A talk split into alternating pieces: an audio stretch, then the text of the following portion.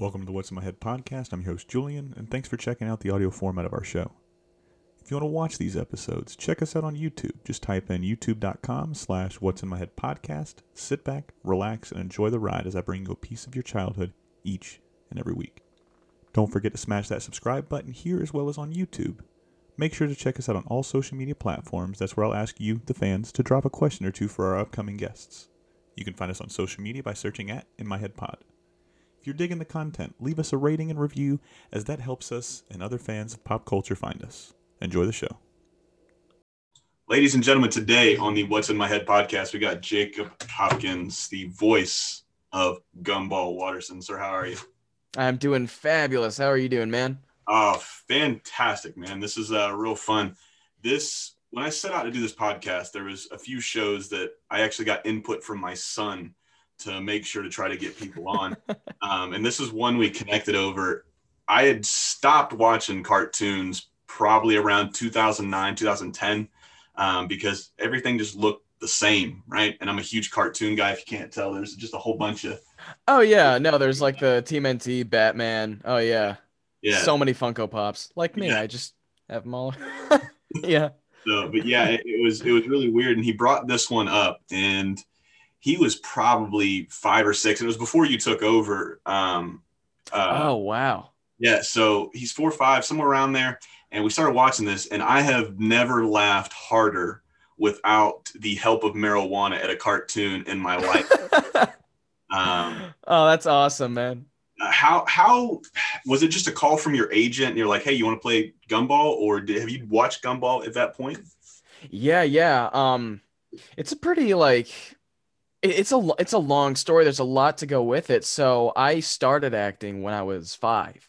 Jesus. but voice act and i'm 18 now yeah but voice acting i didn't get into until i was 11 um and i had grown up loving cartoons um and they were basically my childhood Mm. and when i signed with a voice acting agent and got into that field of acting the very first audition slash gig that i got was gumball. Fuck, and yeah I, it was crazy just like how everything just lined up. It was it was so bizarre.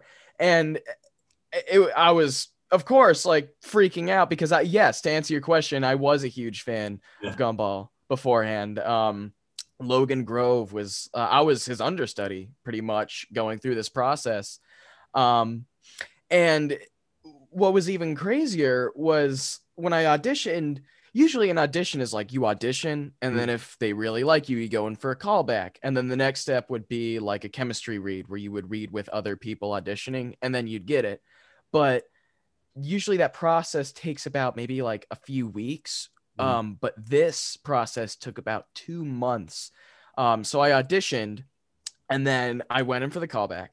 And then the um the casting uh, agency were like all right we we really love you like they knew at the time that i was going to be the guy but what they wanted to see me do is like really show them Mhm. what i was capable of and that being said what i ended up doing was recording snippets of episodes full episodes episodes that have never even been seen treatments which are scripts that haven't been turned into script format.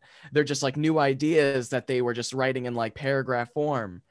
And it was like two months of that. And doing and during that time i had signed with um, a singing coach to help like smooth out my voice and make it stronger and like increase the range of my voice you know just make it better for voice acting. Yeah.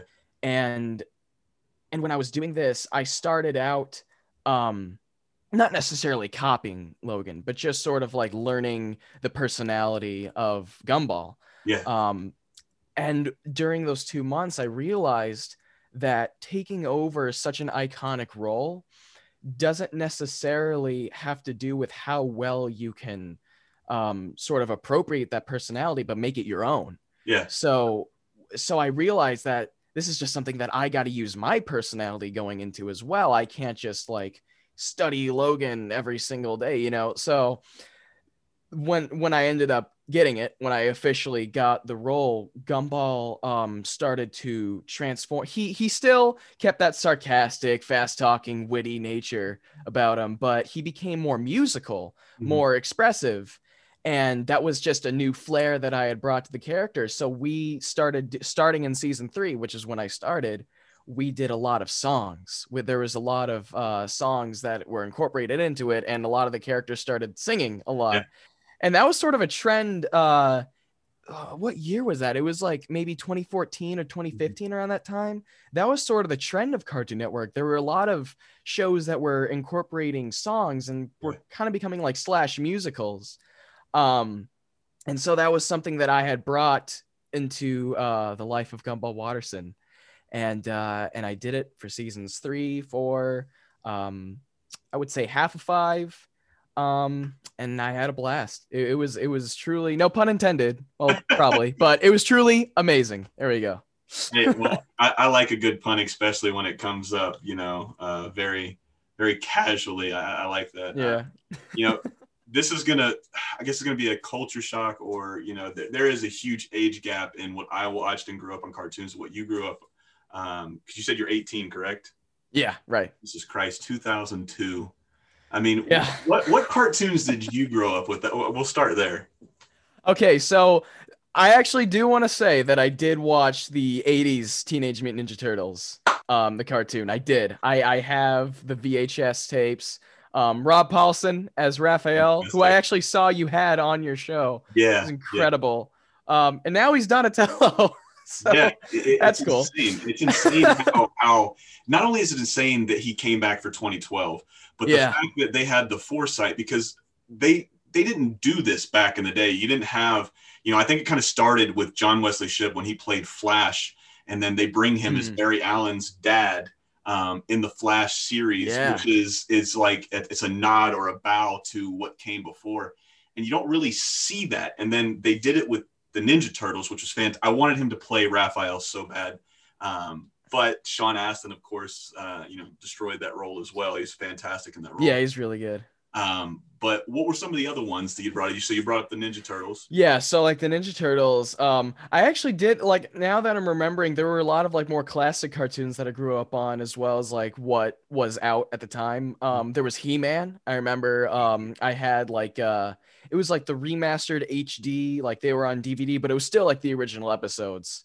Um, there was Dragon Ball, which I Oh. grew up heavily on. I remember watching that on Nicktoons, and then later it was on Cartoon Network, and then Adult Swim. So I would like keep track of like where it would go. Favorite, favorite- And uh, yeah, yeah, yeah. and um, oh, what was that? what was your favorite character from? Uh, Who's my Dragon favorite character? Okay, um, I would say Vegeta. But I, I when I was a kid, when I was a kid, I was like Gohan, um, because like I was like Gohan's a kid, I'm a kid, he's Yeah. cool. I relate to this. Uh, but growing up, yeah, Vegeta, slowly but surely. Um, what else, man? There was Chowder on Cartoon Network. There was Johnny Bravo. Oh, of course, SpongeBob. oh man, So like I was I was really heavily influenced by cartoons and I had grown up idolizing these cartoons. Um there's Gravity Falls, there's so many, so many. Um and I and I knew like even at a young age like I I wanted to do this. Like Yeah. this is this is the dream basically. Do you do you feel the same same like fulfillment that you would because you started out as a very very young and you're still really young but a very very young child actor and you know you were in front of a tv screen and then you kind of transition and you're doing voice acting do you feel the same kind of fulfillment i guess spiritually emotionally or however you want to do it professionally um, that you did on either side of the camera Yeah, definitely. It's always sort of the same. Um, yeah, that is a good way to describe it. A fulfillment. It's it's like a sense of accomplishment. Mhm. Um, of because people forget acting is an art form. Mhm. Um, it's it's a part of the arts, and it's it it involves a lot of cre- your own creativity, um, your own wit, intelligence, personality, however you want to perceive it and you have to use these skills and your own insight to create a character Yeah. and and auditioning is already cool enough but when you land a role that's that's really where the the fulfillment comes in. And i and i get that behind the mic in front of the camera um because they are they are different you know they're they, it, it requires different uh i would say there's different technicalities different skills um there's like working the mic working in front of the camera. Camera has a lot to do with your body. Um the mic has to do a lot with the quality of your voice but in the end it's acting and it's art and it's fulfilling your creativity so i would say definitely yes there is a sense of fulfillment for sure Now, when when you were doing the voice acting for Gumball, you obviously said a lot of singing. Um, is that something that you kind of because you said you had to go and get training or you know just to build up your voice, your range. Um, when you're doing that, is that does that improve or you know extend your uh, your stamina for for singing, or is it still just it takes a toll on you? Um, you're talking about like how how singing coach like lessons incorporates into voice acting, basically. Yeah like would it just extend your stamina, or would it? What would it help you with? Oh yeah, it helps with everything that has to do with voice acting. So singing, um, to be like a really good singer or um, just in general, just to be a singer, you have to um, have range. You have to have developed tone in your voice, um, really good breath control, and all of that incorporates into voice acting because, like I uh, touched on earlier, there are differences between working in front of the camera and working behind the mic. So when you're behind the mic, it's just all focused on your voice and you have to, you know, speak clearly so people know what you're saying. You have to have really good breath control so you don't run out of breath while you're speaking cuz for example, Gumball talks incredibly fast and yells a lot, so you have to have really good breath control. Um you have to like know Gumball what I said yells a lot, so you know you have to know like the certain way to yell so you don't really damage your vocal cords. It comes from your diaphragm, your gut instead of your throat, your chest. Um, and all of that I learned from singing, from singing, uh, my singing coach. And or her? yeah, her, yeah, her name is Joan. Um, and yeah, and she pretty much taught me everything I know, technically wise, like how to work uh, the mic, how to do voiceover, pretty much. What was the hardest thing for you to kind of get a grasp on when you started training with her? I would say the breath control. Um, well, I was younger when I started. I was 11 when I got gumball, so my range was already where it needed to be. It was young, youthful, high pitched, raspy. Yeah. But the breath control is something that takes a lot of training, and it's something a lot of people don't really think about when they think of voiceover. Um, and I remember there were certain exercises that I had to do, like um, I would, and I still do them to this day. Um, but I would like breathe in like as deep as I can and then sing out a note and hold it for as long as I can. And I remember um, going up the scales of a piano, doing each note, doing that. And I remember by the end, like my lungs would just be so sore and exhausted Yeah. because it's like expanding your lungs and then you have to constrict them. But then afterwards, your lungs would be super strong and you would find yourself not running out of breath as fast. It's like, uh, it's almost like swimming right? Because when when you're a swimmer and you you swim for a long time you have amazing breath control because you're using your lungs like all the time. Um that was definitely really really hard when i started out. Um but i got the hang of it. You know i i, I worked i worked really hard doing the role man. Come gumball was super difficult uh because like there's just so much there, there's like minus the personality. Like you have to bring 110% Yeah. in everything else including his like really colorful array of personality Now, when when you're voicing a child or a you know a younger than an adult, you know, obviously your voice is going to change because of puberty, getting older, and all this other stuff. If you smoke, you drink, you don't take care of it, you're obviously going to sound different. Um, is that something that they come and tell you guys, like, hey, this might be you know temporary. We might have to you know switch it up and change you out, or is that something you find out like, damn it, your voice got too deep, you're gone, you're out of here, kid. I mean, what is that really like? Well, I- mean, it happened with Logan, um, Logan Grove, and when I took over, I knew that uh, it would happen to me one day. Um, but I didn't really think about it a lot when I was doing the role. Um, I think I did it for about like four years. Yeah.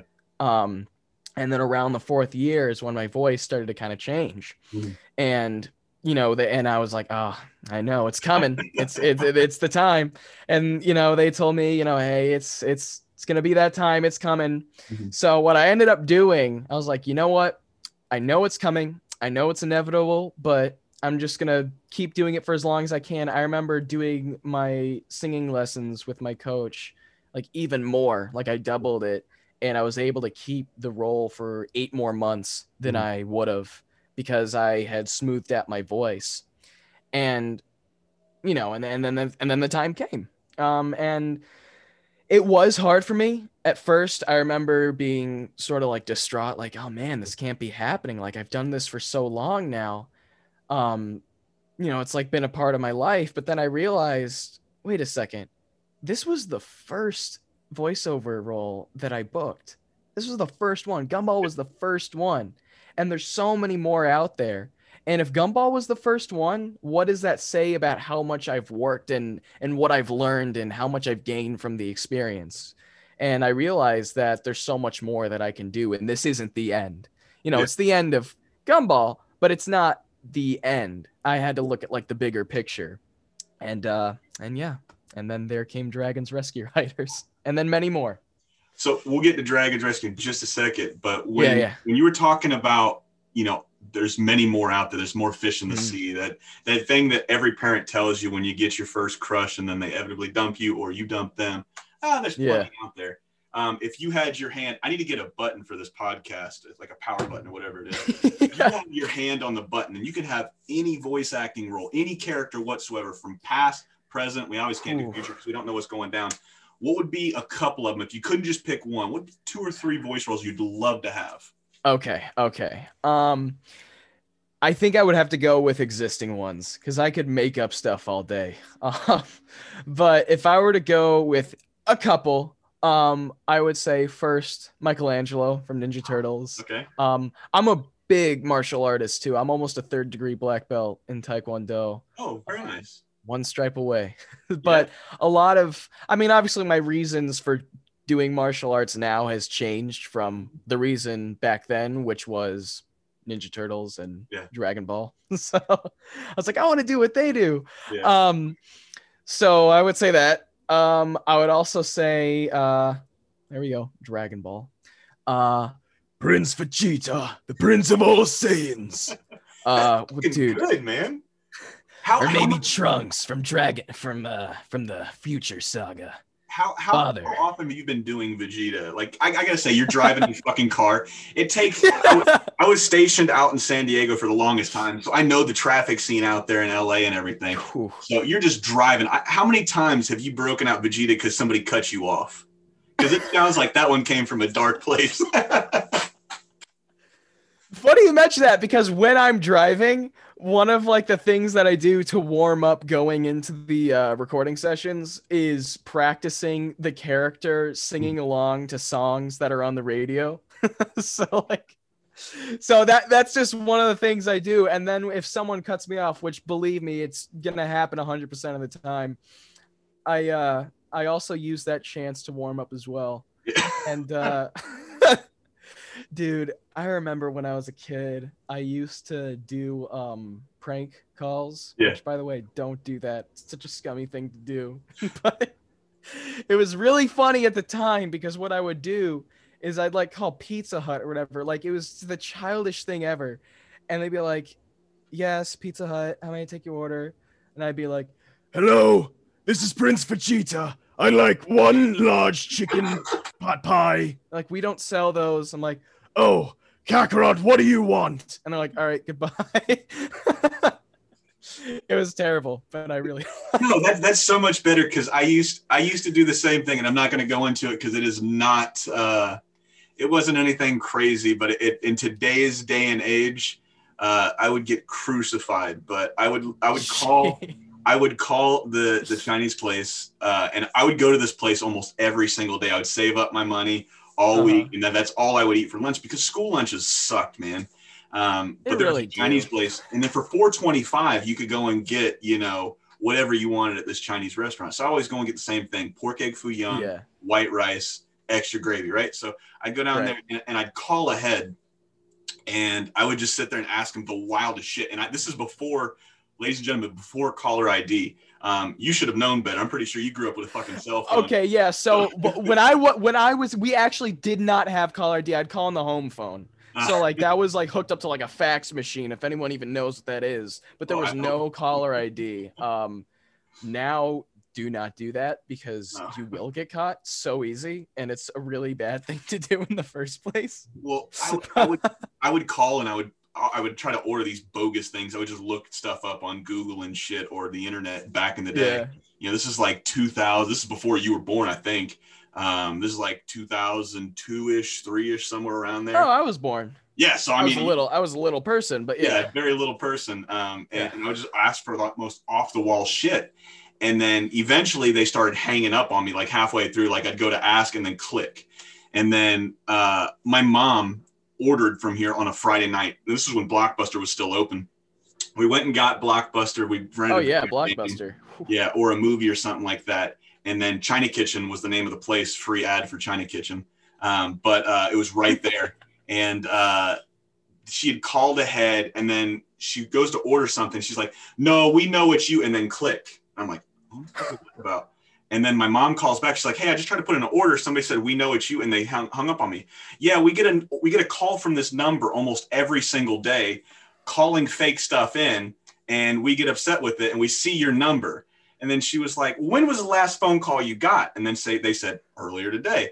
And then she looks at me, Oh. and I'm like, "Oh shit!" And my mom had this. Uh, I don't know if you're ever a wrestling fan, um, but The Rock, right? And he would do this. Yeah. I can't do it. He would lift his one eyebrow up. Boom, boom, right there. That was Yeah. the look I would get, but it would make my ass pucker so tight. And she just looked at me, and I'm like, "Oh fuck!" It got real. And mom was like, I'll call you guys right back. Needless to say, I got my ass whooped. I wasn't allowed to use the phone, and I couldn't Mm-hmm. order China Kitchen for at least a month. Is what she is what I remember. Um, That was caller ID. That, that, was caller ID, and, and, and I didn't know about it because it was just like I'm a dumb kid. We didn't have caller ID. Yeah. We still, we well, still no, you don't think phone. anything's gonna happen. No, it's like, oh, I'm on the phone. What's gonna happen? They're gonna reach through. It's like nobody cares, I mean, right? if, right? if they knew I was only like less than a quarter mile down the street, they probably would have came and jumped us. But uh, that's neither here nor there. Um, I don't even know where we were really going or why I told that story, other than just don't call people, prank call people. yeah, Um, I uh, I think it started with uh, I did a Vegeta. Oh, we you were like, what characters would you want to Oh. do? Yeah, that's right. There you go. Um, and you brought up one that you're doing now for Netflix, man. You want to talk about that one for a little bit? Yeah, sure. So, uh, Dragons Rescue Riders is a DreamWorks show on Netflix, and it takes place in the How to Train Your Dragon universe, which I'm a huge, huge fan of. I grew up reading all the books, watching all the movies. Um, didn't watch the show as much, but I was still like heavily into the lore, and um, and I remember when I got this call, and I was super stoked and really excited. Uh, and I auditioned for Axel Fink, who is a human in the Dragons universe, and they ended up actually modeling him to look like me.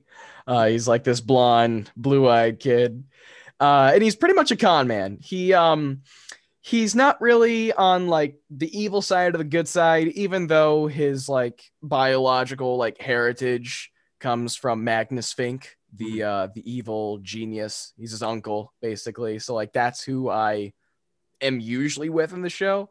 But there are times where I team up with the rescue riders, who are basically like the superheroes of the island. Um, they're two human twins, Dak and Leyla, and they live with a family of dragons. Um, and Axel, uh, he's sort of like I like to quote Chris Pratt's uh, Star Lord in this a lot. He's a little bit of good and a little bit of bad, a little bit of both. You don't really know what he's up to. He's sort of got his own agenda, right? Um, he basically just sides with any side that'll benefit him. Yeah. pretty much. Opportunity. And in the end, yeah, basically. And in the end, all he really wants is just a dragon for himself, but we don't really know why. Um, it's kind of led to believe like maybe he just wants to be loved, Yeah. or maybe he's just a power hungry madman. You know, nobody knows. world But domination. It's one of the two. Yeah. Either or love domination or domination. being loved. But Yeah, you know. in either way, he's an unpredictable, really, really fun role to play. Unpredictability is like, that's a word. Unpredictability. I'm gonna I'm gonna go ahead and write it down and I'll check. I'll fact Okay. check later. All right. basically those types of roles are really fun to play because you don't have any rules to follow you can just do pretty much anything Mhm. um that's why mark hamill has such a blast all the time in his voiceover work uh but yeah that's dragons rescue riders and you can watch it on netflix we have seasons one and two out right now and we got more on the way but i'm not sure when exactly they're coming out yet but they are That was uh, I saw my first How to Train Your Dragon movie, um, the third one. Me and my kid before COVID. Um, Mhm. You know, we would get out. I would get out of work on certain days about the same time he would get out of uh, school. So we would just go, and then there was a movie theater right down the street, and we would see Yeah. whatever was in the theater. That was like our our little bonding thing, or that little thing that we did uh, together. 'Cause Aw. my wife just not a, she likes movies, but you know, it's just she don't like the same shit we like. So that was just something that me and him could go and do. And Yeah. uh, he was like, Dad, Dad, Dad, How to Train Your Dragon 3 is out. Can we go see it? And I'm like, sure. I, I've never seen the other two. It was just not a movie that I thought I would like, right? So I just pushed it Right. off. Like, yeah, we'll go to it. We go there, and then I'm pretty sure it's been a long, out long enough, and the the details are a little uh, blurry here. But I remember him giving the dragon, or the dragon and him, like separating away. You know, um, at Mhm. the end of this movie. Spoiler alert. Um, and Yeah, yeah. For those of you who haven't seen the movie, yeah, it's been at least a year, I think, you know, but Yeah. people get upset when you talk about Game of Thrones that ended, what, fucking two years ago at this point. Um, but I digress. Uh, and it was that scene where they kind of like went their own way and it was, it was like a grow up story type of thing. It Uh-huh. like, you know, everybody has that one friend that, you know, they fall in love with somebody and then you're no longer, you're still best friends, but everything's changed. And Mhm. you start seeing this and I'm like, oh man. And I'm stone cold sober watching this. I'm like, oh man, this is really, you know, it hit me here. And then like they split and and then, you know, what happens happens in the movie. I won't spoil it, you know, for anybody else. But yeah. I start like my eyes start getting all glassy and shit. And my kid is like the perfect person to like rib and by rib I mean just like make fun of you type of thing. And he's done it to me twice on two movies. This one and then the other one was the um Into the Spider-Verse movie. yeah. It's the scene Oh. with Stan. It's the scene with Stan Lee, and he was talking about he'll grow into a mask, and he's like, "You'll know when you know." And it's right after Uh-huh. Stan had died, and, I, and my, my fucking Ah. eyes are all watery and shit. He's like, Yeah. "Dad, are you crying?" And the same thing at, at, uh, How to Train Your Dragon Three. He's like, "Dad, are you crying?" I'm like, "Shut up! Don't look at me right now. Look at the movie. We're here for the movie, not for what Dad's doing." And he's like, "You're crying," and I'm like. Jesus, shut up! You're gonna you're gonna make me get pointed out here in, in the theater, being the only big fucking six foot two dude sitting here like- crying over an animated You're crying. and then you know we get home and then for both movies you know my wife was home right after and she was like uh, what'd you guys think of the movie? I was like oh it's a great movie. And my, my kid walks and he's like yeah but dad cried. And I'm like shut up. Quit killing everybody It reminds me of that one episode of Beavis and Butthead where it's like they're watching uh some like dramatic black and white like French noir movie and it's like this really dramatic scene and Beavis is like he's eating like a chili dog but it's got an onion in it so he starts crying at that exact moment and Butthead's just like whoa are you crying for like the rest of the episode it's like it has like time cards like three weeks later, one month later, 50 years later. Beavis and Butthead's just like, you were totally crying. another show that's coming back and you got a really good Yeah. for that one i mean it's crazy how much shit is coming back um and Dude, i I'm so excited for that. I, I hope it lasts longer than the last one. Uh, my favorite episode from like Yeah. the last reboot was Mm-hmm. uh, Twilight was real big, I guess, when when they were doing it. So they're like, he's like, chicks are into werewolves, right? So That's right. they go and they get bit by a homeless dude. They end up getting like hepatitis C. They're all sitting on the couch. They're barely hanging on to life. And uh, they didn't turn into a werewolf, needless to say. But I- I'm Yeah. glad one's coming back because King of the Hill, Mike Judge, fantastic creator, Oh, one of the So greatest. of funny, dude. time.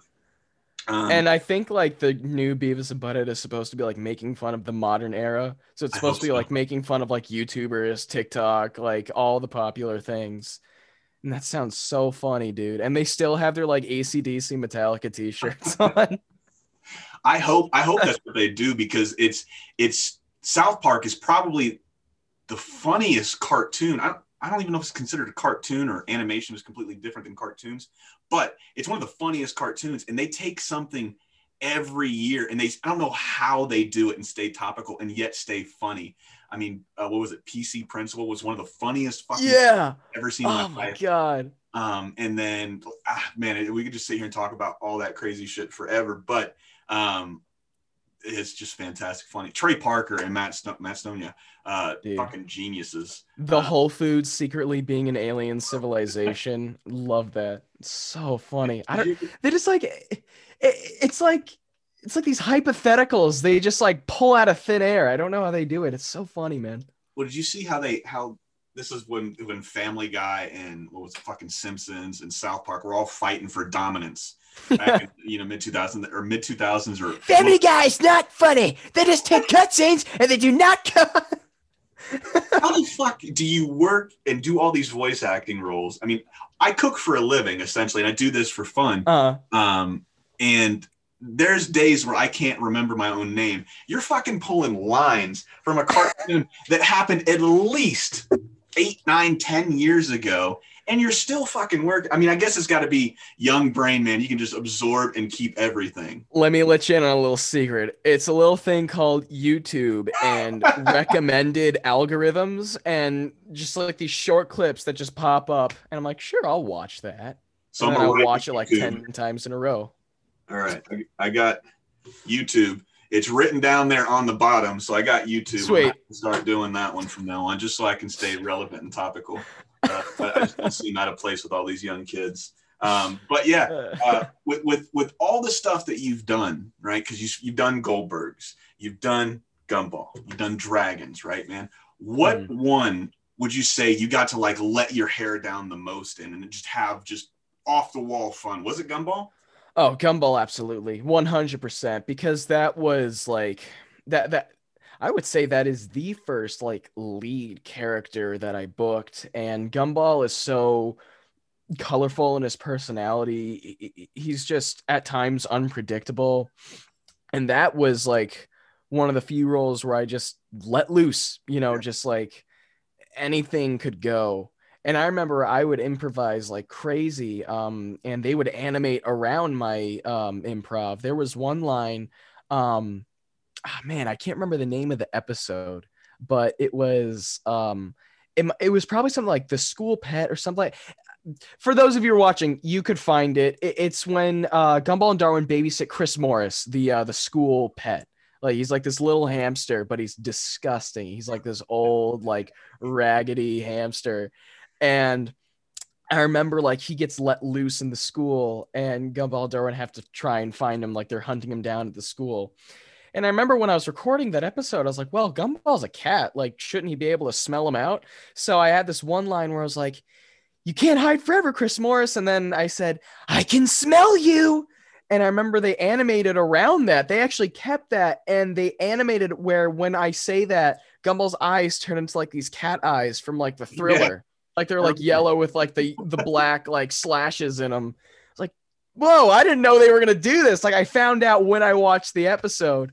Um, and I it was like and it came down to the point where it's like this is not to sound arrogant or anything, but like it's called, you know, the amazing world of Gumball. This is starring Gumball, so I should be allowed to let loose. And um, it was so much fun, man. It was a really, really great time. I learned a lot. Was, I'm very humbled by it. I've learned everything I know about voice acting from doing it. Mhm. I got to work with so many amazing people that I still keep in touch with to this day. Um, it was truly a blessing. Really, really great. Like, pretty much once in a lifetime opportunity. What was it like? Were you going to school when you were doing Gumball? When you were hot and heavy in Gumball? Yeah.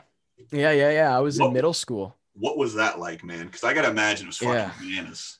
Yeah, it was. It, it got it, it. Here's the thing. I was always um a really good student. I would always like pay attention and stay on task and everything. And I and I I had to to be an actor because I had to keep my grades up. I had to stay on task and focus on my work because if I were to fall behind and I'm already like I already have like a career, I'm already going out to work. And if I fall behind on the schoolwork, Yeah. then that's gonna go downhill. And what I would have to do is I would like have to know what days I would be working Mhm. on set, and I'd have to get my work ahead of time. And um, pretty much voiceover wise, I never did school on set because that would only take about a couple hours to do a full episode because they don't have to like go through angles and shots and takes. It's just the mic. Mhm. Uh, but on set, like Goldberg's or True Blood, um, that was where I had to do schoolwork because it would take like all day. I'd miss all all day, like days of school pretty much. And um, I think I don't know if the laws have changed now, but when I was a kid and I had to do school on set, it was like six hours of schoolwork. Like I had a like uh b- they called it banking hours. I had to do six hours of schoolwork on set, and then for the rest of the time there, I would work or I would like take breaks. Like I would work, school, work, school. Like I'd interchange throughout the day. Um, and it wasn't until I think I was like uh, maybe 15 or 16 when I took what's called the CHSPE, Mhm. which is this test that pretty much anyone can take um, to get their high school diploma early. Yeah. So um, I took, I still finished high school. You know, uh, I mean, education is very important to me. Um, but I took that and then I passed. And then when I had that, I didn't have to do schoolwork on set anymore. I could what do it on my own time. So then that way it would be easier. So that's how I managed to make that easier.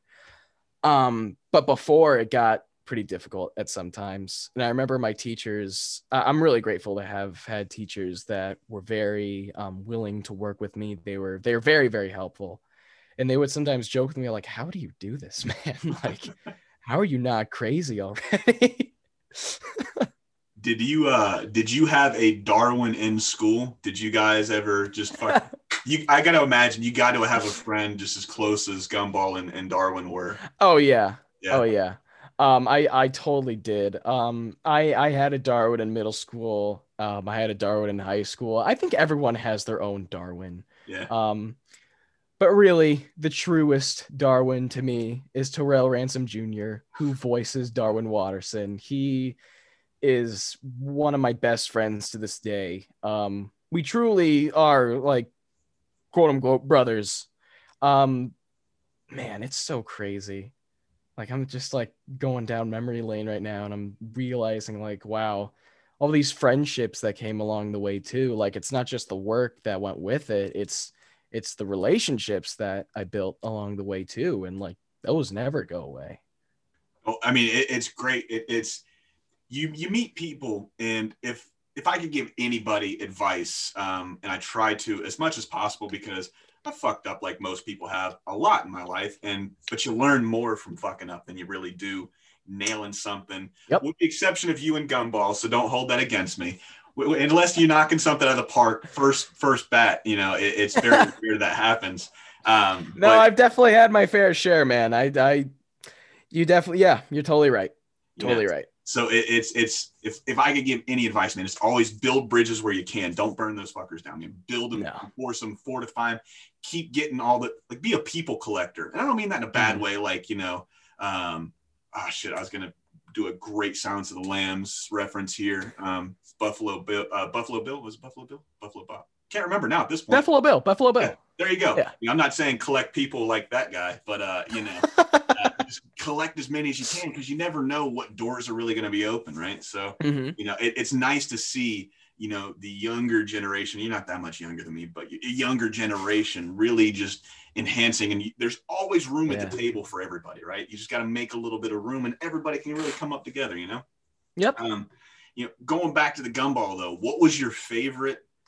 What was your favorite scene with Darwin, and what was your favorite episode that was, you know, kind of hanging around Darwin? Oh, okay. Um, Figured gumball would be a little bit too easy, so Yeah, yeah. I think my favorite scene with Dar- or favorite episode with Yeah. Darwin um would be the Bros. That was one of the very first episodes that I did. And what it's about is pretty much Gumball in the previous episode, The Shell, uh Gumball finally became boyfriend and girlfriend with Penny. Mhm. And um and Darwin is very jealous of that because before it was just Gumball and Darwin. Now it's Gumball and Darwin, but mostly Penny and not so much Darwin anymore. And so Darwin's kind of like going through this phase, like he's trying to accept reality, but he can't, and he just really wants to be hanging out with his brother all the time, and that's just not the case. So they come, Gumball and Darwin come to a point where Gumball realizes, like, oh man, I've actually been a jerk though, because I really should be spending more time with my brother, and I have a brother uh, in real life, and that really hit home for Yeah. me. And um, it's just it really highlighted the importance of just like you know maybe even have like a sister like it's just the importance of like really close sibling bonds Yeah. and it was a very wholesome and sweet episode i really liked that episode Man, thank you for sharing that, man. What was your, I don't want to say best experience with it, but what do you think you got most out of Gumball when you sit back and look at it? Oh, just the experience of like how to do voiceover. Um, there's a lot of technical stuff that goes along with it. It's like I actually have like my own studio mic in front of me. There's like certain ways to work it. Like you can't hit it. You have to be like a certain distance from it. Um, you can't turn away from it. You always have to be acting in front of it. And then like looking up at like a screen. Um, sometimes I have to do like pickups Mhm. where they've already animated around my original lines, but maybe there was like a slur maybe they want to add um and by slur i mean like i slurred my words not Yeah, yeah. anything else but Oh yeah, uh or maybe so careful today. or maybe you know there was like they wanted to add something new or there's like um a sound that i gotta make like a surprise like a shock or something um there's a certain skill to that as well there's like timing where you have to like speak like syncing up with the the lip movements basically. Um and all that difficult stuff i learned from doing gumball. It was my first thing. I did it for four years. Um and that's that's what i'm most grateful for. Because like i could do gumball but i could also do gumball then gain the experience from doing it and then use that experience to do other roles. And if i didn't have that experience then i probably wouldn't be where i am now well, I mean, that's a fantastic. You do not seem like you're fucking 18 years old, man. You seem. I- gotta, I gotta attribute it to either you just being super self-conscious about what's going on around you, which you don't see. I mean, shit, I was retarded, and I don't mean it like that, boys and girls. So I was just very stupid for the longest time. I mean, until at least two years ago, when I really pulled my head on my ass, really started thinking about stuff differently. I mean, like I said, you seem very well grounded at such a young age. I mean, is it parenting? I mean, what is it, man? Because it seems like they raise you right. well thank you thank you um it's definitely majority of that has to do with parenting um my dad was an actor before me so he knows the ins and outs of the industry um and at some points the industry you know can be dangerous Yeah. um but he he both and both my mom you know that both of them really um guided me through like growing up in this adult world. I was a kid when i started. Yeah. um but also a lot of it has to do with like what i just said growing up in an adult world. I was five when i started acting but this is a very mature profession. Mhm. and i i'm not saying i was like einstein when i was six but like growing up i had to i had to learn how to carry myself professionally and and be level-headed and calm and you know under pressure and uh and yeah a lot of that just came with it. Also like you know if like public speaking or like knowing how to talk to people came from that because like uh, in auditions and performing i mean performing there we go performing um i would perform in like large in, in front of large amounts of people um at such a young age. So i i never really was like nervous to do anything in front of a lot of people because I grew up at such a young and when we're young we're not nervous to do that but I grew up continuously doing that um so a lot of it comes from just being an actor and learning the industry Well, when when oh shit, I had a thought there. Sorry. Uh, so when you were doing No, it fine. at such a, such a young age, what do you can you point out like the the spot or the point? Was it a movie, TV show? Was it something, or was it just your dad where that that that bug bit you that you're like, ah, shit, I want to get into Hollywood. I want to do this for a living. Yeah. Um well, it's pretty interesting. I w- like I said, I started when I was five, so like I never really grew up knowing that I wanted to be an actor because like I only had four years of my life, whole life before that, and I didn't really That's think long- about what I wanted to do at all. Yeah, um, but I remember my how I got into it, and it was uh one fateful day. My dad and I were uh, setting it up. Ooh, flashback my dad was running errands and I was with him. And uh, at the time, he was still an actor. And he was like, I just got to stop by my agency. You know, I had no idea what that was. Yeah. Um, I don't even think he told me that. He was just like, one more errand, buddy, or something. And we just stopped by his agents. Um, and I'm just like sitting in the office. I'm playing with toys or whatever. I probably had a Marvel action figure in my hand, knowing me at that time. And uh, and the agents looked over at me and they're like, "Is that your son?" And my dad's like, "Yeah." and they were like, "Who is he? Like, does he want to act? Like, does, has he ever thought about that?" He- Random kid I found on the side of the Yeah, road. like- Bring him with me. Yes, he's my son. yeah, he's like, "Nah, he's, I don't know." Uh, and I'm at Ralph's. I figured he'd want to ride. you know? I thought he was with you. Uh, and and and they were like, "Does he want to act?" And I and I like shot up, and I was like, "Sure, what's acting?" Yeah. That was me at that age. I was like, "I want to try everything." I was very, I was like an adventurer, you know. Yeah. And um, and I and I tried it. I, I I signed with them. My dad coached me. I went to like other like coaching lessons, you know, uh, workshops, and uh, and and yeah, it, it all went from there. And at the time when I was a little kid, to me, it was like playing pretend. Yeah. Um, like you know, you're pretending to be like a superhero or you know, like a wizard or whatever, you know. And it was like the coolest thing in the world to me because it's like I I, I can be anything I want. Yeah. And and then like growing up and like learning the industry, I realized I think I think it was probably around the time when I got True Blood, which was like Mhm. the first big thing I got. Um, I was nine. I played uh, Alexander Drew, like this really powerful vampire.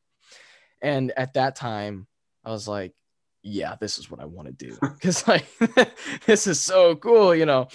And and then it just went from there. And I really like focused on it and made it like this is this is what I want to do. This is gonna be my career, pretty much. Now, what did your mom? Because you brought up your mom, but what did, what did your mom do? Hmm. Was she in the acting world as well, or Yes. Um she uh she was the one that was with me everywhere I went. She was in the acting in, uh world as well before I was and um and she knew the ins and outs as well.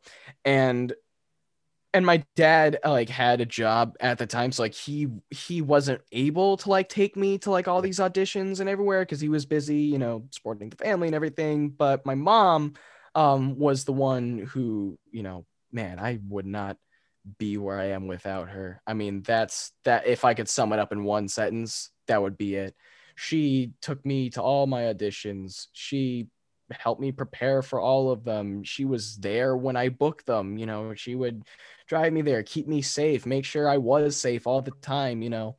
Cuz like I said, man, especially when you're like a child actor, this industry can at some points get kind of dangerous and um you know if you don't have you know those guardians that like are there with you all the time you know but thankfully i i did i did i i my mom was there my dad uh came with me a lot too just not as much um Yeah. i don't want to like preface it like he didn't at all no, no, no, no. Because got he definitely did. Um, but yeah, I was heavily influenced by them, especially in the voice, um, not voice acting, but like the acting Yeah. uh, world. And um, yeah, I wouldn't be where I am without either of them, pretty much. that's that's fantastic, man. Uh, Thank you. You. Mentioned something really early on, and I wanted to get back to it Uh-huh. because it's something I had told my son. Because my son's a huge, like I said, a huge fan of gumball, and uh, he does karate, and you you do taekwondo. Yeah, yeah. What what age did you get into taekwondo? Uh, nine. That was actually around the time I uh got True Blood. Um, I had grown up. I, I I think I said this like early on in the podcast, but I grew up on like TMNT and Dragon Ball. So like martial arts was like, whoa to me when I saw that. I was like, people can move like that. Yeah. That's insane. You know, I was like, I want to do that.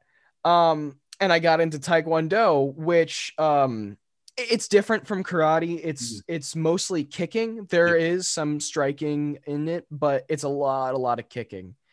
And um and I've been doing it for nine years now.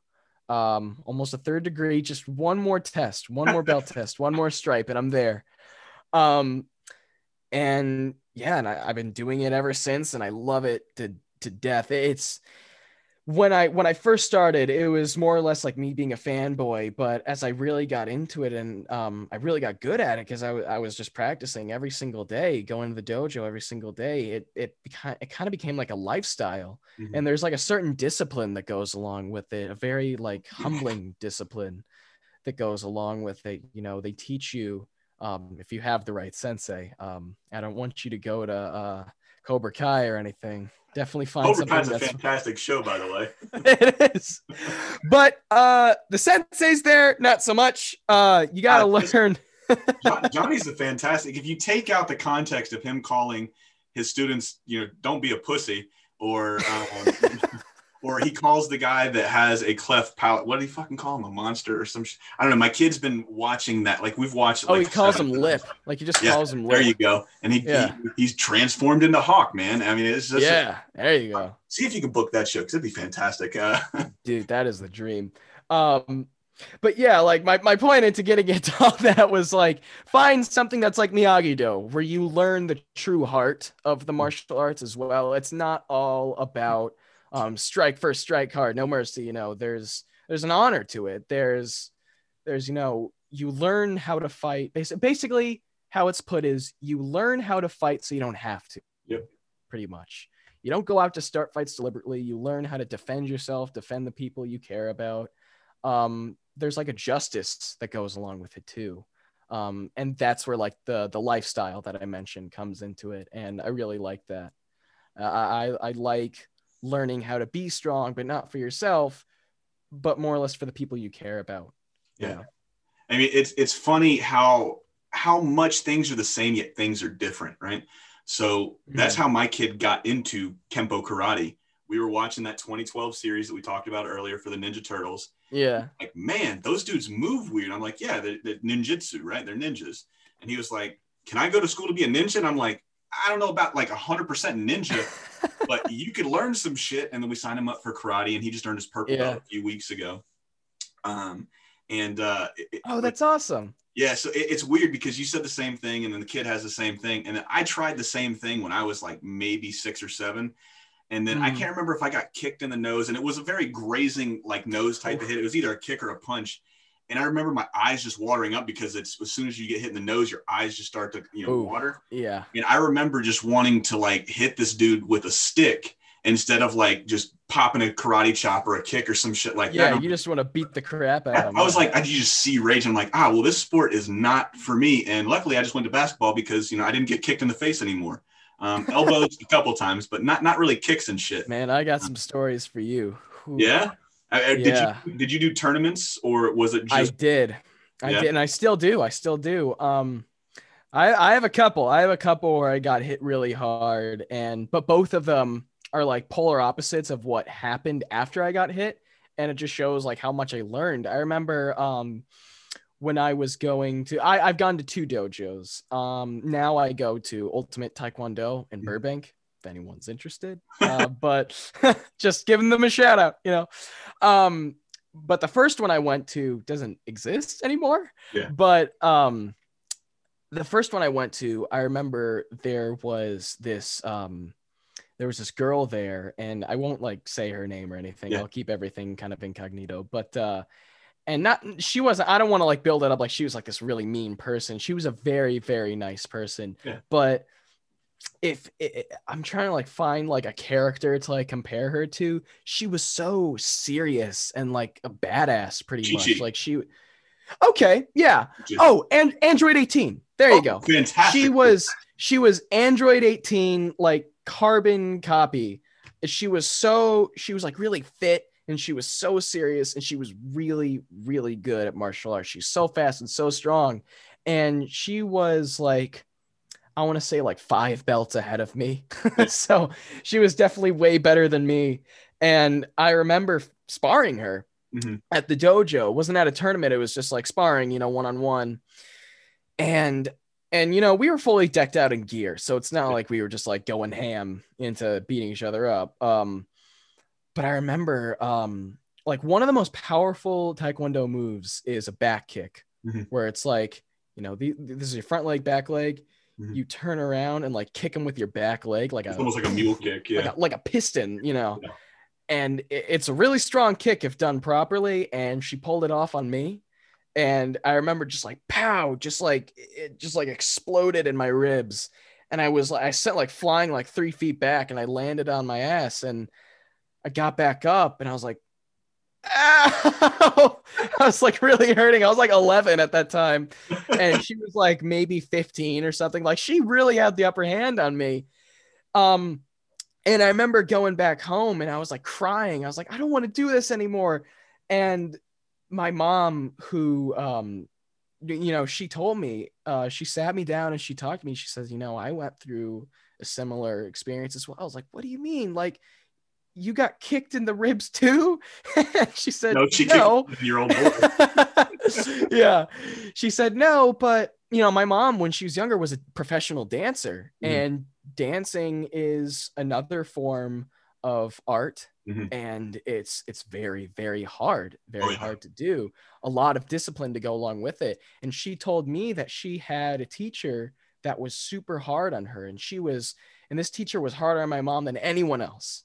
And my mom and she told me that wh- she would she went home one day and she was crying. She said she doesn't want to do it anymore. It's unfair you know. And then my grandmother sat her down Mhm. and told her you know the reason why your teacher's being so hard on you is because you are the best one in there. Mhm. and she she believes in you and she wants the best for you. And she said you don't just give up on things because they're hard you do them because they're hard. Oh yeah. and and my mom like had like a pinnacle at that moment like oh my gosh you're right. And then and then she told me and my mom told me the same thing and then i had that pinnacle. Like yeah that's that's why i'm doing it. I'm not training in martial arts because it's easy. Like if it was easy anyone could do it. Yeah. i'm doing it because it's hard to learn and it's more gratifying when you learn all these really hard things. And and i learned from that and i learned how to deal with that type of pain and if you get hurt sparring it's not like you just start whining. It's Yeah. it's like this pain will make me stronger in the end you know? And so flash forward like i would say maybe this is definitely before covid i think it was like in march or february. Um it was this year. Um i remember we went to this tournament uh my uh, my dojo and i there's like a select few of students from my dojo that were allowed to compete Mhm. um and i was one of them and i remember i was warming up and i saw this guy and he stood out to me because he was warming up for the uh, sparring part of the competition Yeah. but he was really good and Mhm. he stood out to me because he was he was like a monster man like the moves he would pull off while he was practicing was insane and i knew in my head i'm gonna fight this guy. Yeah. i'm i'm gonna i'm gonna spar this guy. And i don't know and i don't know how i knew it but it's like out of all like the hundreds of people that are competing in this thing i don't know how i knew it man but i was like i'm gonna end up fighting this guy. And I, I i i kid you not the very first match that i get is against that guy. Mm. and i was like i knew it. I don't know how i knew it but i knew i was gonna fight this guy. And my my you know my teammates are not teammates i would say but like my my friends Yeah. fellow martial artists are like pumping me up. They're like you got this man. You know you're gonna beat him and i was like i knew i was gonna fight this guy. And i was telling him i was like i don't know how i knew this but i knew it in my gut. And they're like what? What are you talking about? Just get in there. And i go in and i was like all right. I knew i was gonna fight him. I just i just got this like this gut feeling and i'm gonna give it my all. Um and I remember fighting the dude and I was doing pretty good. Um, whoever gets to like 20 points wins, Yeah. and there's three rounds. But whoever gets to 21st wins. And I remember it was like I was seven and he was eight, like we were almost tied. I remember, and uh, and I remember like it was like a it was like a flash, a blackout, and then I came to. Yeah. So here's what happened. His leg goes up. So like the bottom leg and the top leg are like this, just like a perfect straight line, so flexible. yeah. And the top leg just comes down on my face. Ooh. And I remember, and like they're not kidding when they say you black out. It was like it was like black. Literally, I couldn't see anything. And then a second later, I came to. And what happened was I just kind of like stumbled back and I came to. Mm-hmm. And the ref came over to me. He was like, one, two, you know, he's counting. And I was like, I'm good. I'm good. And I keep telling him over and over, I'm good. But then I realize, wait, my mouth's not working. I'm not saying anything. It was all in my head. So then I finally just kind of like snapped out of like, no, no, wait, I'm good. I'm good. I'm good. I'm good. And the ref's like, okay, okay, all right, calm down. And he's like, show me your fist. I'm like, I show my fist. That means like you're ready to get back in. And I got back in and um and I was about to go in. And right as we're about to resume the fight, the ref's like, stop, stop. I was like, what happened? What's going on?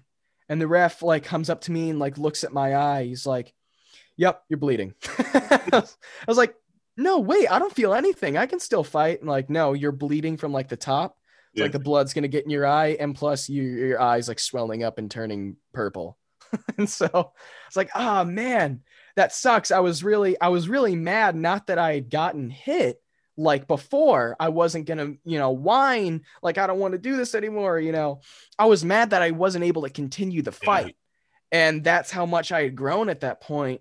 And and the guy that I was fighting, I remember um, when I was like, no, I can still fight. I can still fight.